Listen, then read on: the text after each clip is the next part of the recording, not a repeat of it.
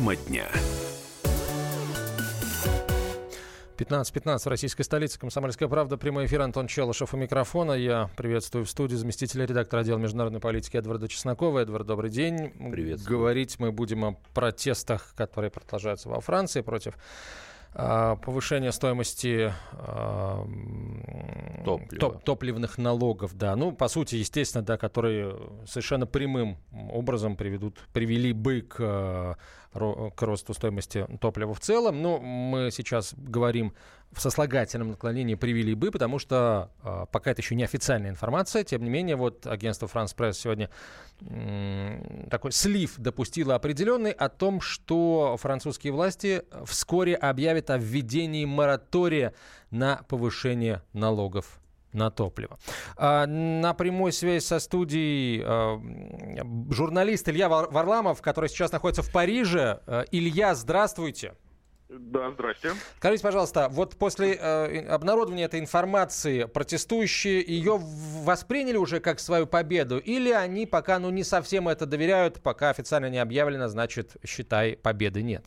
Да, смотрите, здесь надо сказать, что я, я прилетел уже из Парижа, э, и э, реакция протестующих и все остальное будет понятно ближе к следующим выходным, потому что они по субботам э, начали проводить свои акции, и они заранее не говорят о своих планах, а только их обсуждают.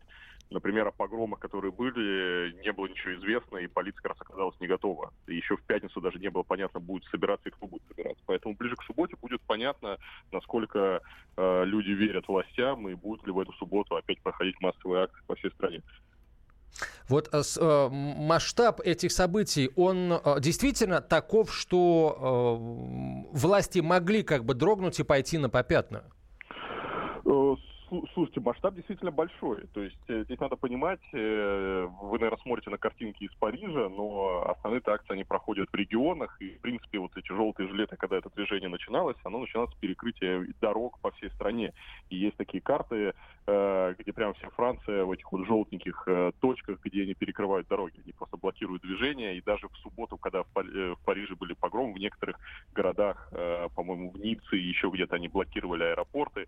И тут смысл именно э, к блокаде дорог и к э, то, что э, страна несет потери финансовые и вот это вот основное давление. То, что были погромы, я думаю, это тоже э, э, сыграло свою роль, потому что сейчас протест желтых жилетов, он немножко вышел из-под контроля, потому что к ним присоединились вот леворадикальные движения, э, праворадикальные движения, и э, это уже не только желтые жилеты. Илья, а вот вы с обычными людьми-то общались, они чего хотят? Э, вы знаете, это, это ну, немножко, э, когда у вас очень много людей и очень много разных движений там участвует, и много разных политических сил, э, понять, кто что хочет, сложно, у всех разное мнение. Э, принципиально весь этот вот протест, который вылился, он уже вылился против Макрона. Макрон называют президентом богатых, то есть это вот э, те, кто недовольны. Учитывая, что он политикой. работал в банке Ротшильдов, да, логично. Вот, то есть э, сейчас протест идет как против Макрона, но э, у всех там свои требования, то есть туда уже вышли и антиглобалисты, уже и черный блок, э, это э, такие радикальные... Ну, они же в Гамбурге да, да, да, да, да, вот, эти, э, вот эти ребята, то есть э, и даже многие вот эти вот желтые жилеты, они начали уже открещиваться от тех, кто, например, там вандал скандалил и тоже вот осквернил триумфальную арку. Это тоже такой был э, важный момент. И э, поэтому э, непосредственно желтый жилет, вот это самое массовое движение, они э, то, чего они хотят, они вроде бы и добиваются, э, отмены повышения цен на топливо. А то, что э, протест уже выходит из-под контроля, там уже указывают свои требования. Илья, спасибо большое. А журналист Илья Варламов был на прямой связи со студией. Э, вернулся он недавно из Парижа, где эти, не только из Парижа, собственно, из Франции в целом, где наблюдал э, движение желтых жилетов в действии. Э, Эдвард, а вообще какова цена вопроса? За какую дельту вот э, борются э, протестующие? Насколько выросла бы стоимость топлива, если бы эти налоги транспортные были повышены? Насколько я знаю, относительно небольшой был этот акциз, то ли 3, то ли 5 процентов, хотя, разумеется, есть такая вещь, как пирамида накруток, то есть если акциз там повышается на 3%, то каждый, на каждом следующем уровне он повышается больше, чем на 3%, потому что происходит инфляция, и там любой продавец бензина крупный, мелкий, хочет сохранить свою прибыль, поэтому ну, в реальности, естественно, повышение было бы там не 3%, а несколько больше, может быть 10%. Вообще Франция, она живет от Майдана и до Майдана. Говорят, что Украина это маленькая Франция, но, наверное, это утверждение верно и в другую сторону, что у Франции есть определенные украинские черты. Например, май 68 года, кстати, ровно 50 лет и ровно полгода назад, когда массовые протесты, такие же совершенно неожиданные, совершенно не похожие на те протесты, которые были раньше, смели режим э, Э, Шарля де Голля, который так посильнее, чем Макрон-то был. И сейчас э, такое ощущение, что вот история сделала полный круг. И, конечно, э, причины протеста экономические. Не зря Франсуа Олланд, прежний президент, вводил чрезвычайное положение в экономике 2-3 года назад, которое ни к чему не привело. На прямой связи со студией выходит научный сотрудник Института Европы Российской Академии Наук Сергей Федоров. Сергей Матвеевич, здравствуйте. Добрый день. А, не первый раз уже приходится слышать, сейчас Илья Варламов в очередной раз об этом сказал. А, многие говорят, что парижские, французские силы безопасности не были готовы к такому развитию событий. Вообще, конечно, слышать это странно, учитывая то, как в принципе вообще беспорядки во Франции приобретают массовый характер. И тут вдруг они оказались не готовы. Это о, о чем говорит? Это качество подготовки полицейских такое? Или все-таки уровень подготовки этих беспорядков таков, что полицейские действительно были обыграны так, тактически? И тогда вопрос, а кто эти, кто эти беспорядки готовил? Ну, я думаю, что скорее второе, потому что, судя по всему, вот, по тем откликам, которые появились в прессе, то есть э, полиция вела себя то есть, не, не активно.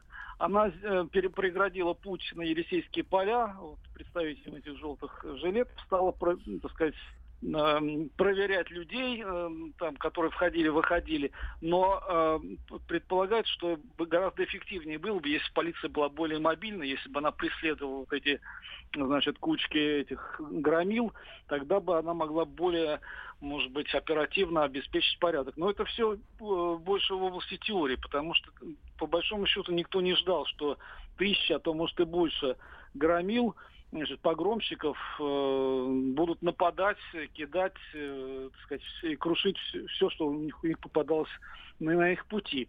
Поэтому какие-то недоработки, наверное, сил порядка они есть, но я думаю, что никто не ожидал такого размаха насилия, которое мы видели. А Николай Азаров, экс-премьер Украины, сравнил происходящее в Париже и в других французских городах сейчас с Майданом на Украине в начале 2014 года. А, нашел множество схожих черт и говорит а, о том, как, как лихо демонстрируются двойные стандарты, потому что то, что вот со стороны Киева называлось как бы антигуманным, антигуманными действиями правоохранительных да. органов... Злочинная Европ... влада. Да-да-да, в Европе называется ответственной работой правоохранительных органов. Вообще, насколько это похоже на Майдан с точки зрения там Вы знаете, сценария ну, если, если брать э, уровень там насилия или то, что мы видели, значит, э, жесткие действия полиции, там э, гранаты эти самые шумовые и прочие там стреляли, 1500 выстрелов только гранат было за эти, значит, ну, прошлую субботу по всей Франции. Но я все-таки бы не сравнивал Майдан украинский с французскими вот этими восстаниями, потому что Майдан украинский четко был организован. Я не говорю там о внешнем влиянии, кто там финансировал, но это был политический э, акт, э, политические силы боролись против Януковича, и это, в общем-то, было организованное, так сказать, действие. Ваше, в, то, э, в, то время, в то время как французские выступления, это же родилось в, в, в французской глубинке, это потом же перекинулось на Париж. Вот. Но это недовольство, вызванное уровнем жизни, повышением налогов и прочее. То есть там глуби... Сергей Матвеевич, очень причины. коротко, ваш прогноз. А, власти пойдут на попятную? А, так они уже пошли на попятную. Только что, значит, э, полчаса назад э, э, премьер-министр произнес 10-минутную речь, в которой он наметил три значит, пункта. Первое, Сергей Матвеевич, замор... спасибо. К сожалению, нет больше времени. Сергей Федоров был на прямой связи со студией, ведущий научный сотрудник Института Европы Российской Академии Наук. Тема дня. Проблемы, которые вас волнуют. Авторы, которым вы доверяете. По сути дела, на радио «Комсомольская правда». Николай Стариков. По вторникам с 7 вечера по московскому времени.